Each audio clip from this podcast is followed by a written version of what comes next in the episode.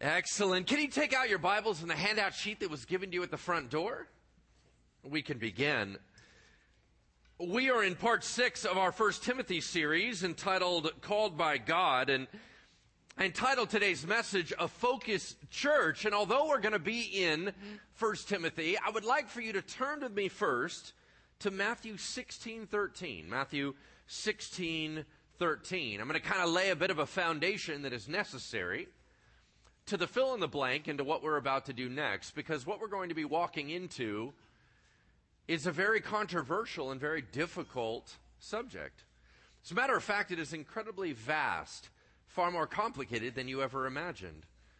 And as we walk through that, we need to make sure that we have our vision clear, our lenses right, and that is that God knows how to do it right. Can we all agree that God knows how to run the church? Can we say that? Okay, great. So in other words, our job here as pastoral leaders or as congregants, as members of the body, our job is not to think up cool things for God to do.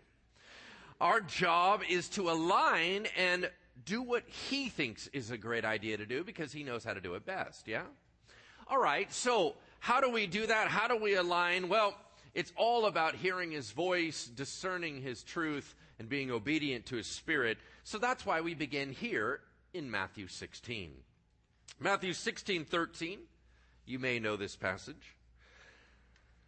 Now, when Jesus came into the district of Caesarea Philippi, he asked his disciples, Who do people say that the Son of Man is? In other words, what is popular culture saying about me? Son of Man was Jesus' favorite descriptive term for himself. Who does everybody else out there in the world say that I am? And so the disciples said, well, some think you're John the Baptist raised from the dead. Uh, other people think Elijah raised from the dead. And, well, others think Jeremiah or one of the prophets. He said to them, all right, that's what they say, but you guys have been with me. Who do you say that I am? Simon Peter, the loudmouth and leader of the group, replied, You're the Messiah. You're the anointed one. You're the Christ, the Son of the living God. And Jesus answered him, Blessed are you, Simon, son of Jonah. For flesh and blood didn't tell you this, but my Father who is in heaven. And I tell you that you are a rock, Petros. And on this rock, and what he was pointing to, we don't know. Great debate. Is he referring to the truth that Peter shared? Is he referring to himself as the rock? Is he referring to the collection of the group of disciples?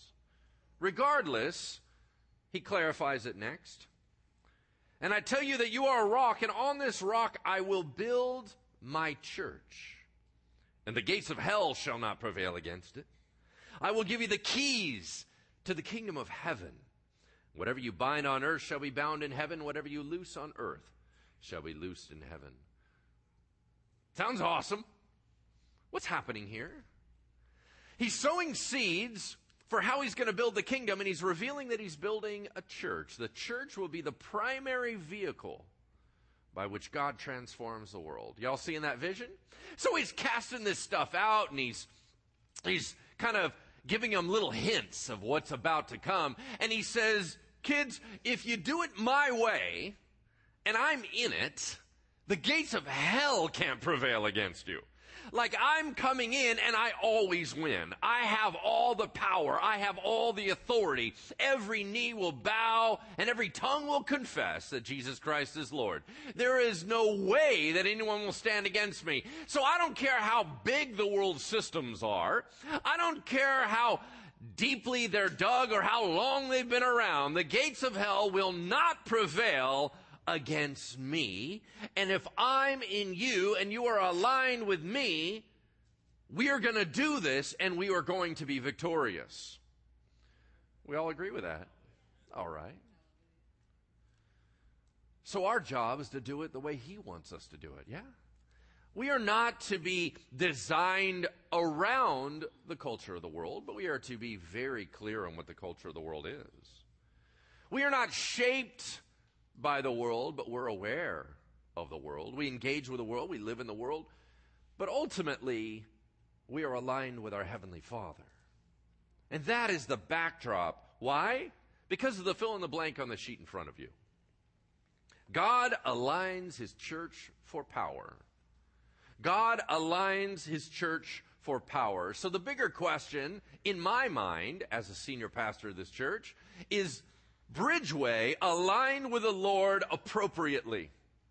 Are we in the right structure? Are we operating in the right functions? Are we having the right roles? Do we have the right freedom of the Spirit? Do we have the right focus on the truth? Do we have the Word of God? Locked within our spirit? Do we have great fellowship? You know, I'm looking at all these things and I'm slicing and dicing and trying to figure out, are we aligned with God's way of doing church? Because any way that we're not, we need to adjust. We need to cut some things out. We need to add other things in. We just need to make adjustments. And so the elders, along with myself and the senior leadership of this church, we're always seeking to discern the voice of God and the direction. He is always revealing more and more to us, opening things up in the Word. The Holy Spirit is the one who leads us into all truth. Therefore, each and every time we open up the Word of God, we're kind of like, dang, how did I not see that last time, right? That's how he's one by one and step by step revealing things to us. All right. What we do know for sure is that Paul the Apostle wrote a letter to Timothy because things weren't aligned well in Ephesus. If you remember, he wrote a letter to him as the lead pastor of Ephesus, and Paul said, Hey, buddy, I've been there. I'm the one that kicked that thing off. I know everything about that church. And the reason why I sent you is it's a mess. I also sent you because if anyone knows how to run stuff, it's you. You're a protege of mine. You're my, you're like a little baby Paul, man. So here's what I need you to do, kid. I need you to get in there, get in there and I need you to make it right. I need you to fight the good fight. I need you to get the false teachers and all that bogus doctrine. I need you to get that out. I need you to get all the good guys in. We need the right leadership structure. And how do we do that? Well, we always begin with prayer, right? Isn't that what we talked about last week? We always begin our fight as Christians on our knees. And then we begin to war there, and then we begin to, begin to build from that way out. So, Timothy, things are not right in Ephesus. That's a crazy place to minister. I wouldn't have sent you there if it wasn't. Crazy place to minister, and you're a fledgling little church. I need you to come through with strength and orderliness, or else this whole thing's going to fall into chaos. And that is why he wrote the letter. So he needs to address a few specific things, and in doing so, walks us into what we now see. They didn't see it as controversial. They saw it and they knew exactly what they were talking about. Paul and Timothy had had so many conversations that Paul only had to refer to something and Timothy was like, yep, I know what you're talking about. We are now 2,000 years later on a completely different continent and a completely different culture, so we don't know what they were talking about. It seemed very easy to them. It's very complicated to us. But as he is putting order to the church, he walks us right into the issue of women in leadership in the church. How are women to be viewed? That has been such a tremendously controversial and crazy subject. It's split churches and split homes and split all kinds of denominations. I mean, it's just been chaotic throughout history. And so we're going to walk right into it today. Praise the Lord. Let's go do this, all right? Would you turn with me to 1 Timothy chapter 2 verse 8? 1 Timothy chapter 2 verse 8. Remember, if you split the church, that's multiplication. Praise the Lord. I need you to do this for me that whatever you think you know about women in leadership, if you think that you have this one nailed down, here's what I'm going to ask you to do. I'm going to ask you to put your personal opinions aside. I would like you to listen very carefully to what I'm about to reveal to you. Remember, you do not come to church to have the pastor reinforce what you already believe. You come to church to learn. Therefore, you need to be in a learning posture. Now, of course, not everything I say is going to be accurate. So you need to test everything I say against Scripture. You need to be good Bereans. We don't, and I'm not going to be giving you a prescription on what to believe. I'm simply going to restructure the conversation. I'm going to give you a new way to look at it, a new paradigm, and basically what I'm going to do is blow up your world. Yeah, what else is new? Great point. 1 Timothy chapter 2 verse 8. That was a lot of hype. We better better own up to it, yeah? Here we go. 1 Timothy chapter 2 verse 8, it begins actually very natural and very easy. We were talking about prayer, so Paul transitions on and he said, all right, let's talk about the structure of the church. Here's a couple things that I need done. I desire then that in every place, meaning in every church, wherever we collectively come together, that men should pray, lifting holy hands without anger or quarreling.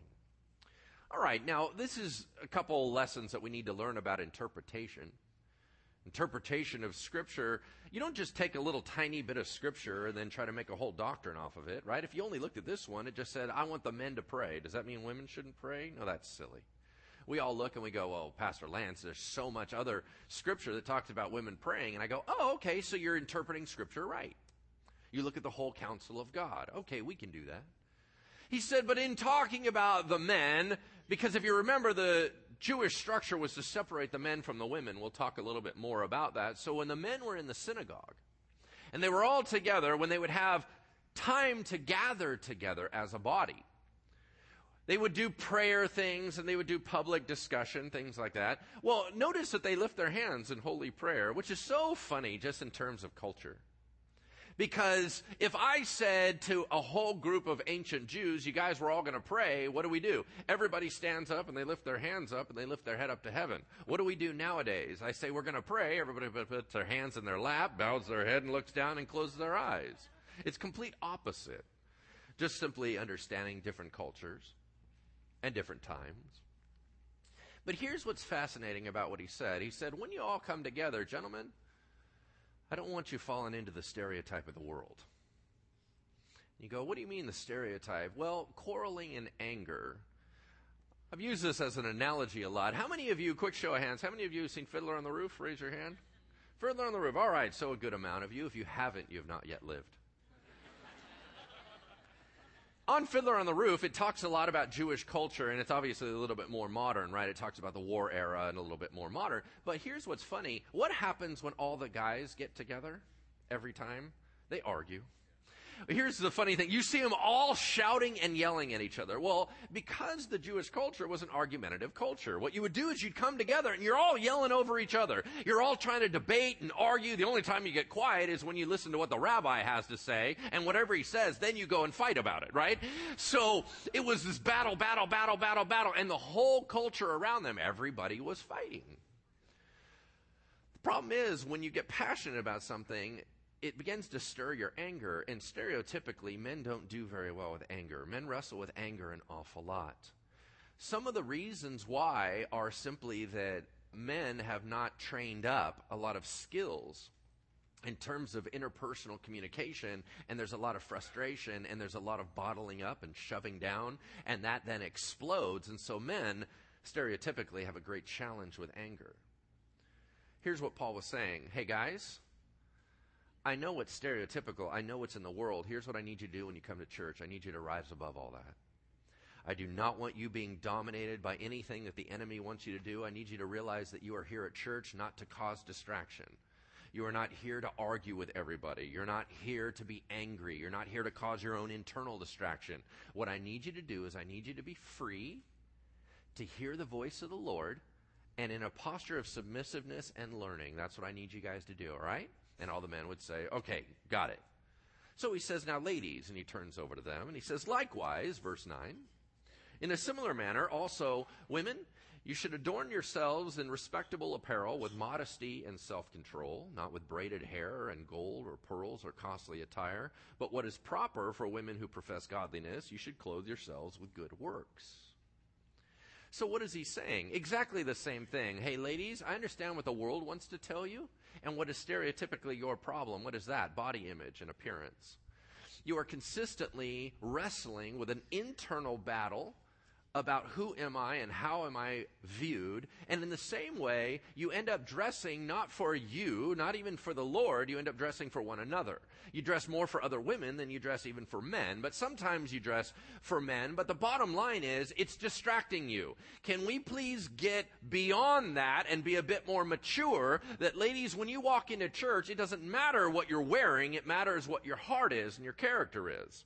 Therefore, what I need you to do, I need you to shake all that stuff off. We don't need to bring that in here. You don't need to be wearing an outfit that is so amazing everyone remembers your outfit, not the sermon. You are not here to be the center of attention. You are here to learn about Jesus Christ and be part of the body of Christ. So, therefore, ladies, I need you to step up above what is natural and normal for you. Can we all agree? Those are brilliant words, yeah? I mean, wow, how powerful. All right, yeah, praise God, all right? Now, this is where he runs into a buzzsaw. Here we go. Verse 11 and in talking about women, let me make a couple statements, he seems to say. Let a woman learn quietly with all submissiveness. I do not permit a woman to teach or to exercise authority over a man. Rather, she is to remain quiet. For Adam was formed first, then Eve. And Adam was not deceived, but the woman was deceived and became a transgressor. Yet she will be saved through childbirth or childbearing if she continues in faith and love and holiness with self control. Any problems with that?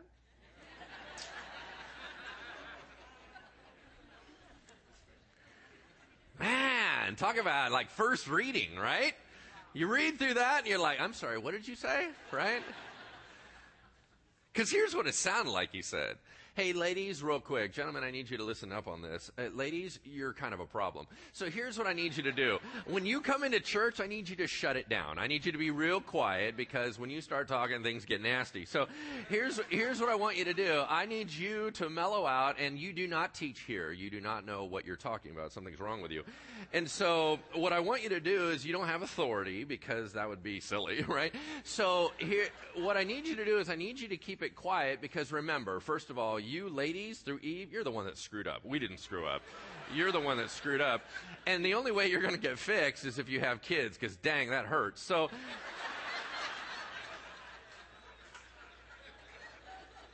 Isn't that what it sounds like?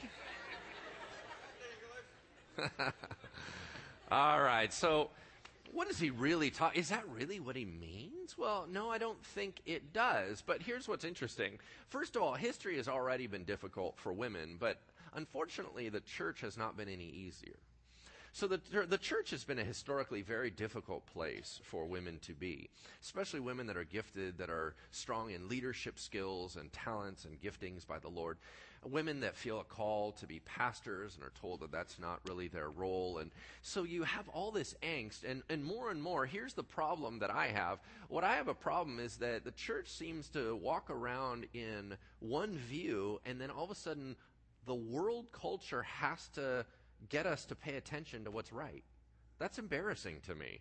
For a long time, the church supported slavery. Then all of a sudden, the culture is like, that's a terrible idea. And the church is like, oh, okay, we'll relook at it.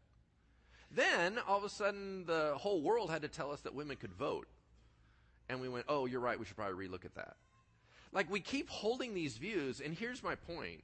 Unless you have skin in the game, you're not going to look deep enough into the issues. You're just going to kind of move on and go with whatever you were taught. This is what we must not do. So, for example, if you're a woman, you need to pay very close attention, right? Uh, if you love a woman, you need to pay very close attention to what I'm about to say and teach.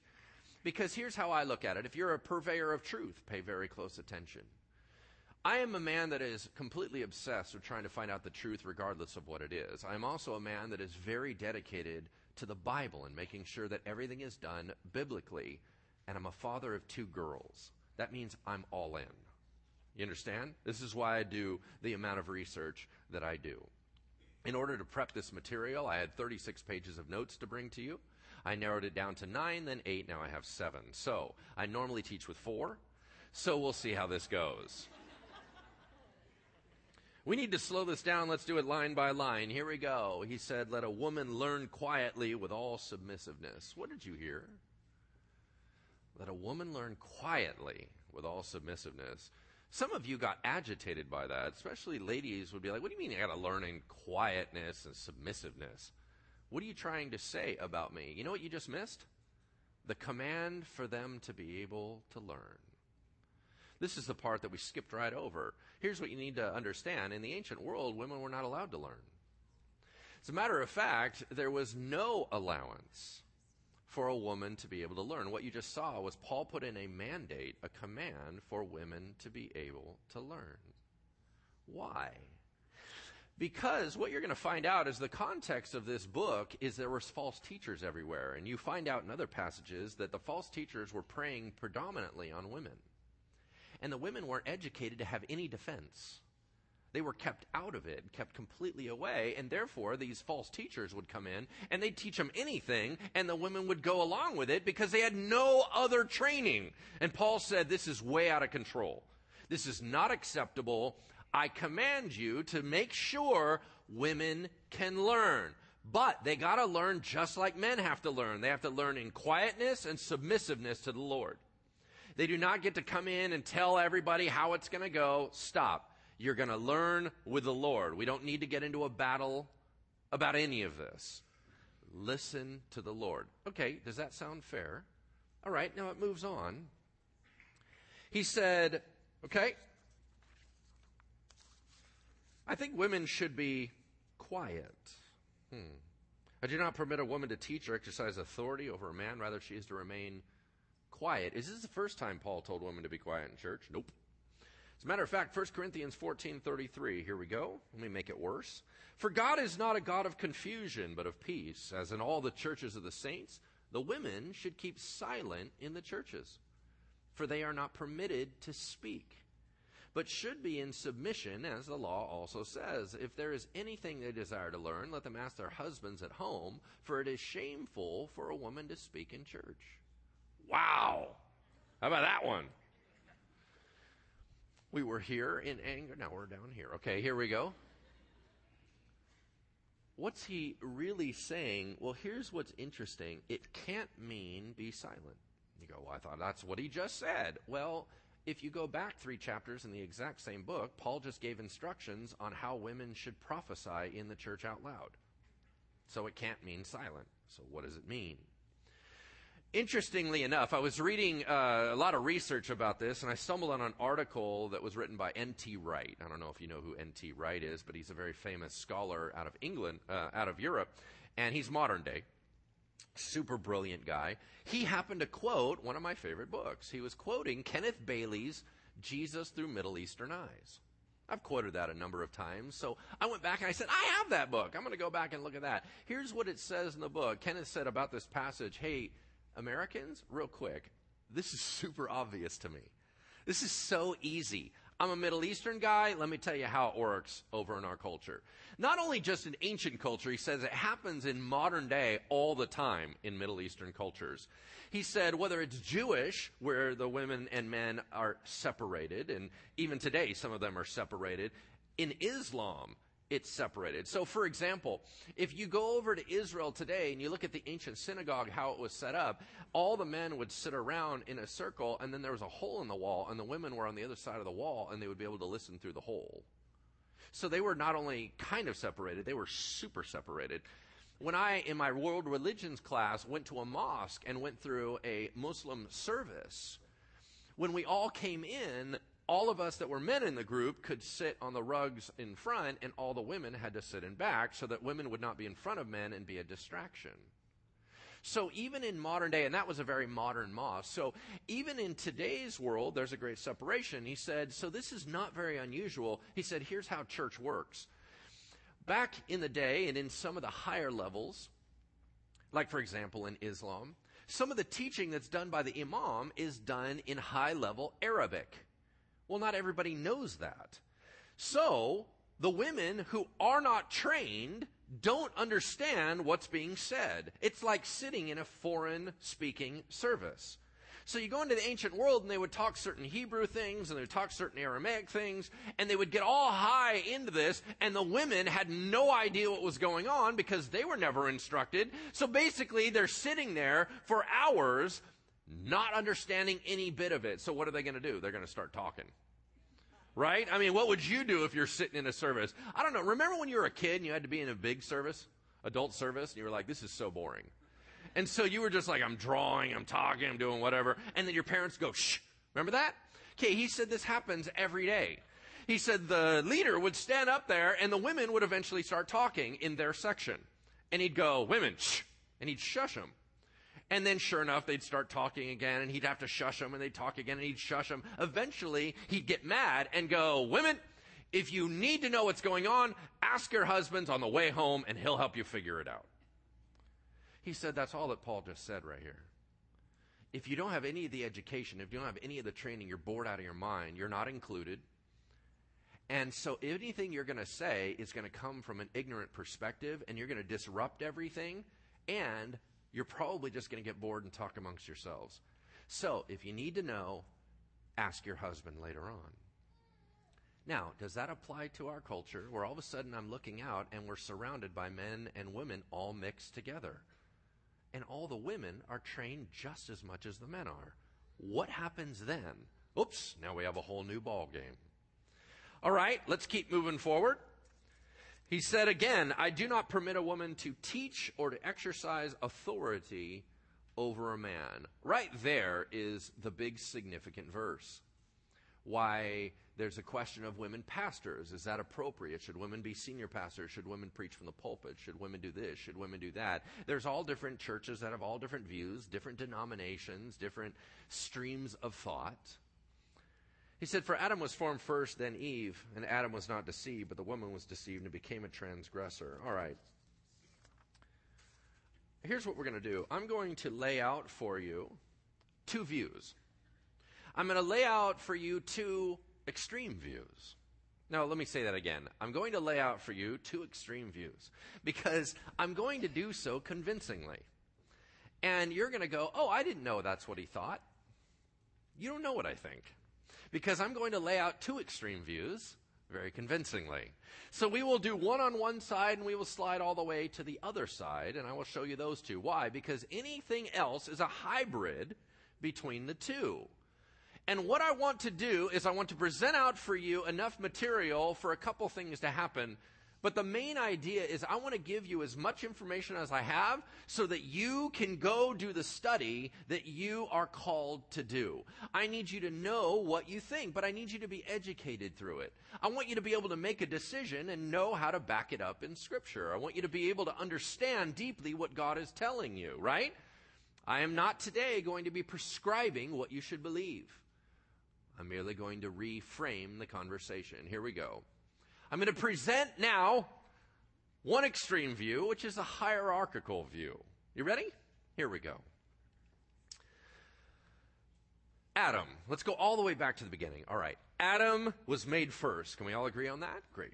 Adam was made first with a primary purpose, and woman was what was called his helper, right? Or his helpmate.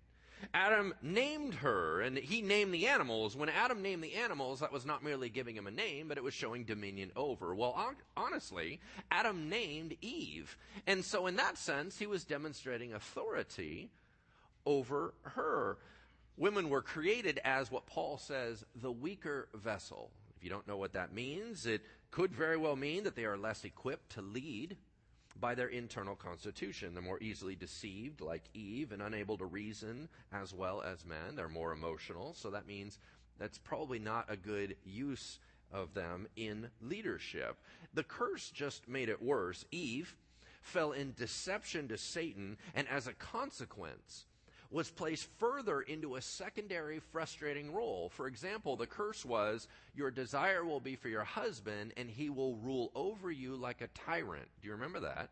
That's actually the curse. So not only were women designed into this place, but now they are put into a frustrating place by the curse. Clearly, in the Old Testament, I think we can all see that it has a very patriarchal view. The Old Testament law was founded on men being the dominant male characters and women filling in the rest. For example, women were not allowed to make vows. A man had to make a vow for her. Women were not allowed to own property. Men owned property. And it goes on and on and on. It's clearly male dominated. Women were not allowed into the priesthood. There were no female priests. And rarely ever used in prophetic ministry. There's one or two, but those are usually the exception. It was so significant, the removal of women, that by the time Jesus came, some rabbis had a famous quote that said, It's better to burn the Torah than teach it to a woman. In the New Testament, the New Testament biblical mandate, whether it's in the home structure of a husband and wife, where the husband is the head of the home, or it's instructions about the church and public worship, women, upon first reading, clearest, and easiest reading, are always told to take a secondary role to men in submission. There is no clear direction or instruction for women to take the lead. Jesus selected 12 apostles, and all of those were men. Scripture also says that man is the head of woman. That means that he is the authority. Further, Scripture says that women are to submit to their husbands in everything. The same pattern for husband and wife applies to men and women in the church. Even notice the demand in the church to wear head coverings as a sign of submissiveness. Not only that, but here in 1 Timothy 2, it makes it very clear that women are to respect their husbands, not speak out and embarrass them or challenge them in the church setting. They are to remain silent. They are not to have authority or teach men. And Paul says it's not a cultural thing.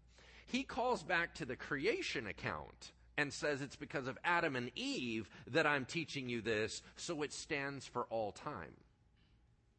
And all instructions in the New Testament for deacons and for elders are all instructions given to men. He must be a man of one wife. He needs to be a man like this. He needs to be a man like that. There are no instructions for women leadership. All right. There we go. Let me ask you a quick question. What are you going to say to that? Do you know anything? You, can you refute it? Can you say, yep, that's absolutely what I believe? What do you believe about that? If I just lay that out as one view, it sure sounds convincing. Can you agree? I mean, man, we just went through Scripture all the way through, and it seems pretty well backed up, right? All right. Is there another view? There is. It's called the sameness and equality view. Here we go. Let's say it over again. When God created man and woman, God put his image in both male and female, it says. So both are equally the image of God. And in the creation account, it actually demonstrates equality. Why? Because both male and female were given the same commands to be fruitful and multiply and subdue the earth. They were both given the power of dominion. Even Adam saw Eve as an equal because he said, She is bone of my bones and flesh of my flesh. Same thing. And as the rabbi said, she was not made out of the bone of his head to rule over him or the bone of his foot for him to walk on, but what? Pulled out of his side for the matter of equality. And when she is known as the helper, it's fascinating. That word is used 17 times in the Bible. Two times it's used of woman, 15 times it's used of God. That means it cannot mean subordinate because David calls God my helper. He doesn't say that God is his secretary. He didn't say that God is his little helper elf. What he said was, I can't do it without my helper. That's the only way it's going to get done. So helper is not subordinate. Helper is power. And by the way, when we get to the curse, you're right. The curse messed everything up. But do y'all realize the curse was bad? Curse is not something we're trying to encourage and keep going. That's called negative. And Jesus Christ addressed the curse. In the Old Testament, you're right. There's not a ton of them, but there were still a lot of women prophetesses.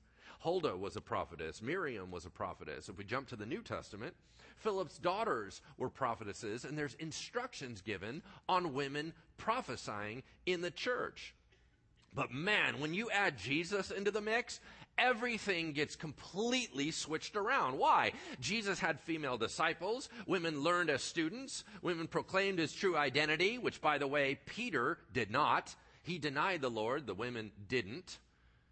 Oh, and women were the faithful witnesses of the crucifixion and resurrection. Women were commanded to proclaim the resurrection. By the way, who was the first one to see Jesus risen from the dead? Oh, that's right, it was a woman. Mary, who was sitting at his feet with the Martha story, we get so distracted on the Martha piece. You know what Mary was doing? She was being trained as a full disciple to become a rabbi. Why? Because all the other women were put in the back room and she was sitting with the men right in the middle at his feet. It, she was not looking up at him and, wow, you're awesome. She was looking up, up at him as her rabbi teacher training her up as an apprentice and she was accepted. By the way, women were not priests in the Old Testament, yet two women anointed Jesus in the New Testament, which is a priesthood act, and Jesus received it. Women were at Pentecost, were they not? They're all in that room, and the Holy Spirit didn't give a little bit of sprinkling to them and a whole bunch to the dudes. It was an equal pouring out and a baptism of all. They were at the inception of the church and they received everything that the men received. And women have always led the way. Lydia was the first convert of Paul's in all of Europe, and the first church was in her house in Philippi. Chloe and Nympha were both listed as church house leaders, and every church in the book of Acts is actually at a woman's home.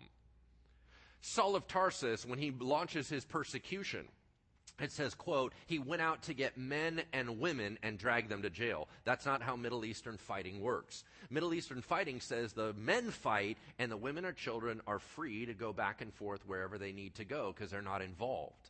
The only way you change that structure is if the women are leaders. That's why he was targeting them. So he targeted women because women were leaders in the church from the very inception. Women taught men. Priscilla was the one that taught one of the greatest preachers of all time, a guy by the name of Apollos.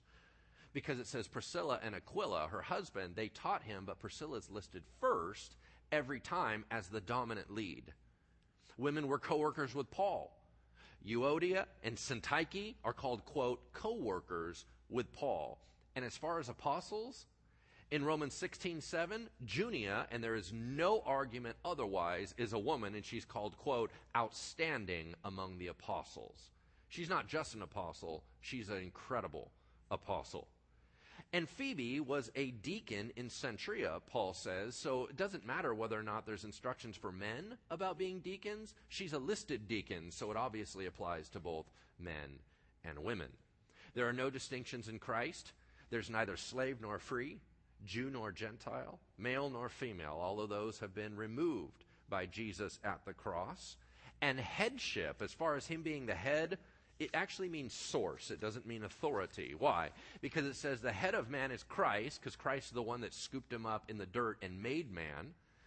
And the head of woman is man because out of his bone she was made. So, like the head of a river is the source of the river, it's merely talking about where people came from.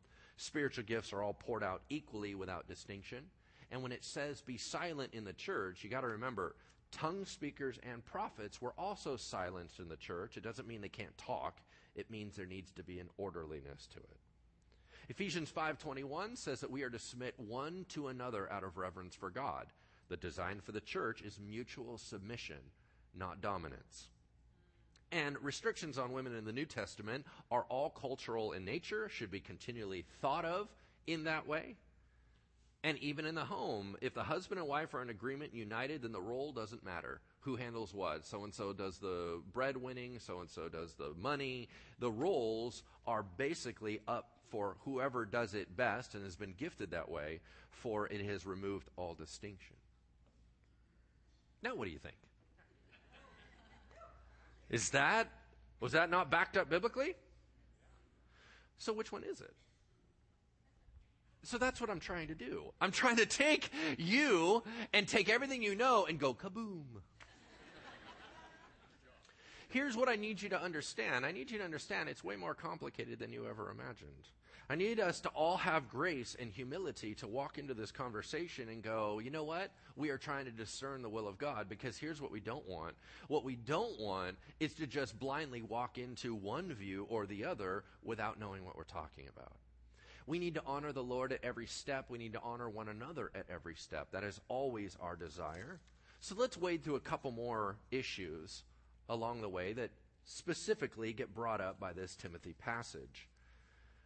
Why would Paul put in this big dramatic statement about women and how they should be contained in the book of 1 Timothy? Ephesus and Corinth were very unique. They were very, very difficult to manage. Ephesus primarily was a big issue with women. Here's why. If you go over to Ephesus today and you look at the archaeological remains, you're going to see the biggest thing in the entire city is one structure. What's the structure? The temple of Aphrodite, uh, the temple of Artemis, or the temple of Diana, same same goddess. Largest structure, as a matter of fact, had thousands of priests. That is a female deity, and all the priests were women. Therefore, in Ephesus, it was a female dominated culture. They actually, in their worship style, dominated men. If you're going to start a brand new church, a little Christian church that's going to talk about equality and you're going to put it in a female dominated environment, what kind of chaos is going to happen in the church? They've all come from that background. So they're going to be like, you know what, men, you need to shut it down and get out of the way and let me handle this. Paul said, whoa, whoa, whoa, we're not doing that. Because here's what's fascinating. The, little ver- word there that says, I do not permit a woman to have authority or teach a man, you know what the word authority means? It's not the word authority. This is interesting. The word authority normally is exousia. It's not that word, it's a different Greek word, and what it means is to dominate and to crush. No, we do not allow women to dominate or crush men, not in our church. That's not how it works, everyone. So, whatever your culture's doing, I'm telling you, leave it behind. We have a new way of doing things. Huh, interesting, huh? Let's keep digging into this. What Paul tries to do in a lot of his studies is to explain that there's no more male privilege. So, in the Old Testament, the male privilege was so heavy, right? You always wanted to have male boys, uh, uh, male boys, shocker. You always wanted, yeah, wouldn't we all? We wanted to have boys as sons for what? For the family, and then they would get the birthright and they would get the property, and everything was so focused on the men that what Paul tries to do is say, hey, just like we were talking about the Jew and Gentile second class citizen thing, you do not get to do that with women anymore. We, that whole thing has been restructured. There's no second class citizens. So he gets into things like women are co heirs with us in Jesus Christ. He's trying to level set, saying at the foot of the cross, we are all equally rescued and saved. We are all equally valued, and God equally calls us. That's what he was trying to say. But one thing that's very important for us to also balance out is that equality should not mean sameness. This is very important for you to figure into whatever you believe. Equality does not mean sameness. How do we know that? Because of the Trinity. The Trinity is equal. Can we all agree on that? Father, Son, Holy Spirit. Not one is greater than the other. Yet they do not all have the same function or role. They do not operate the same. As a matter of fact, the Son takes a subordinate role to the Father. He said, I'm not even teaching what I want to teach. I'm teaching whatever my Father tells me to teach. I don't even know when I'm coming back. My Father tells me when I'm coming back. Then the Holy Spirit doesn't go until who tells him? The Son has to send the Holy Spirit, and then the Holy Spirit reveals the truth that Jesus said. Doesn't reveal his own truth, he reveals the prior truth.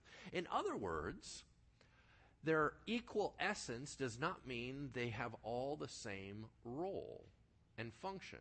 So what we need to figure out is not what can we do, but more what should we do. And that is how we are trying to figure out what should be best for the Christian church and how ought we to function. These are all things that we need to keep in mind. Uh, another thing is that we need to make sure that we understand cultural awareness and look at stories for what they really are. For example, you're absolutely right. Jesus called 12 men to lead the church. Yeah? There's no dispute about that. But here's what's interesting two pieces. Number one, Jesus also put all Jews on the board. He didn't call any Samaritans, he didn't call any Gentiles. Does that mean that they are second class citizens in the church today? No. As a matter of fact, that whole distinction had to get broken off because people kept thinking that. No, no, no, no, no. Why did he do that? because it was cultural and because it was following a prior plan. What was the plan? First the Jew, then the Gentile. That was the blessing through Abraham. Through your seed, all nations on earth will be blessed. In other words, it had nothing to do with their equality later on. It was about structure. Jew first, then Gentile. The other thing that's interesting is you're right, Jesus started with 12 male leaders. How did they do? Dismal. If we're going to argue that one, that's a terrible argument. Why? Because they all abandoned Jesus and ran away. Who was at the foot of the cross? Was it the men? No, it was the women. Who were the ones that Jesus called first to witness the resurrection and go back and proclaim and be the apostles to the men? It was the women. Is that an accident? No. The whole point was Jesus was going, guys, you keep thinking one thing. I'm going to spin everything around on you and start showing you I'm launching a whole new way of doing things. Hmm. Was Paul cultural? Everyone's like, oh, you keep adjusting for culture. Paul's not cultural. Hold up. Paul's completely cultural. How do we know that? Because he said this I do not care about my rights. I will become anything to anyone that some might be saved. So, in other words, I will morph. I will become a Jew to the Jews and a Gentile to the Gentiles. I will do whatever is required because I don't want to hamper the gospel. So, I'm going to morph and move in my society so that the gospel is unhindered. He's very cultural, he's always watching culture. So, when we start getting down to whatever you call teaching or authority or however you view that women should do it in the church, here's something that I need you to, to think through. Please be consistent because we're super inconsistent and we're not thinking through things. For example, hey, I don't like the idea that women would preach from the pulpit. I don't want a woman to teach me. And yet you're reading Jesus calling at home. That's written by a woman. Oh, but I can see her in black and white, but I can't see her in live. Right? What?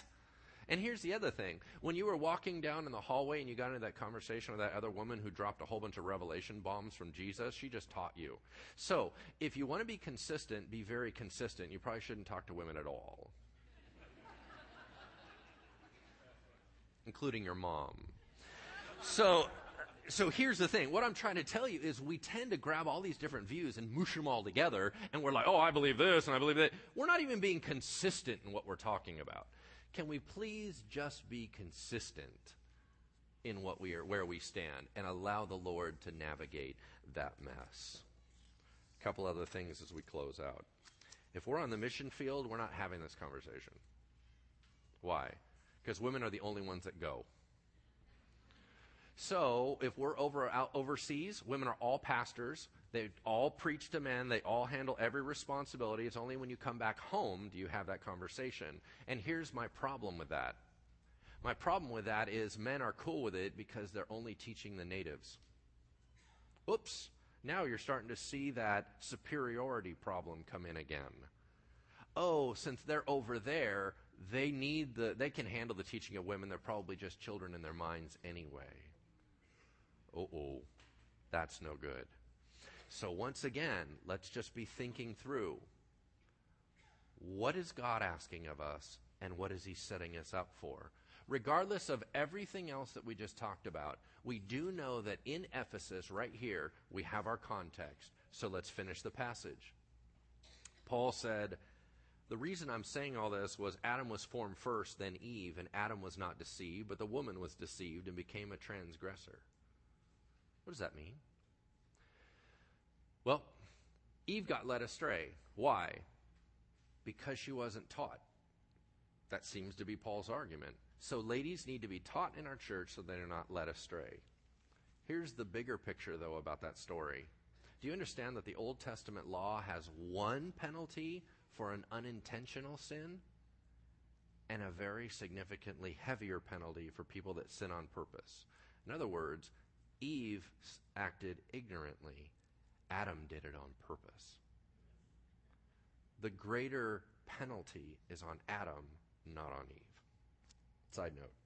And then it finishes up with the weirdest part, right? Yet she will be saved through childbearing. Oh, that's a good one if they, if they continue in faith and love and holiness with self control. What does that mean?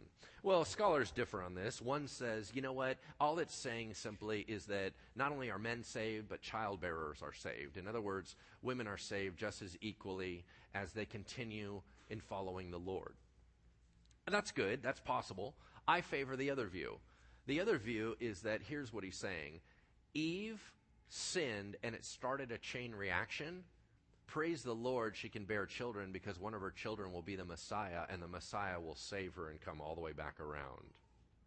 I think that's a more powerful view. All right, so here's what happens. Have you ever tried to garden? And you go into a garden and you have to start it all over again for the new season? What do you do? You tear it all up and you make a mess. What did I just do? That just tore everything up and made a huge mess.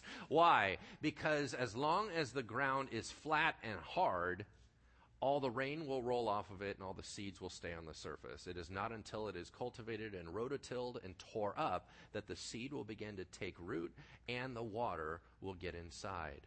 What I need us to do as believers, to be very wise and discipled, is to make sure to tear all that up and then allow it to settle back down in a wise and godly way. Amen? Amen. Praise God. Can I have the prayer team come on up here as I put on my shirt? Y'all, we're going to pray and I'm going to close this thing out, but you do realize that we are launching missional communities, do you know? There we go. Life together, yeah?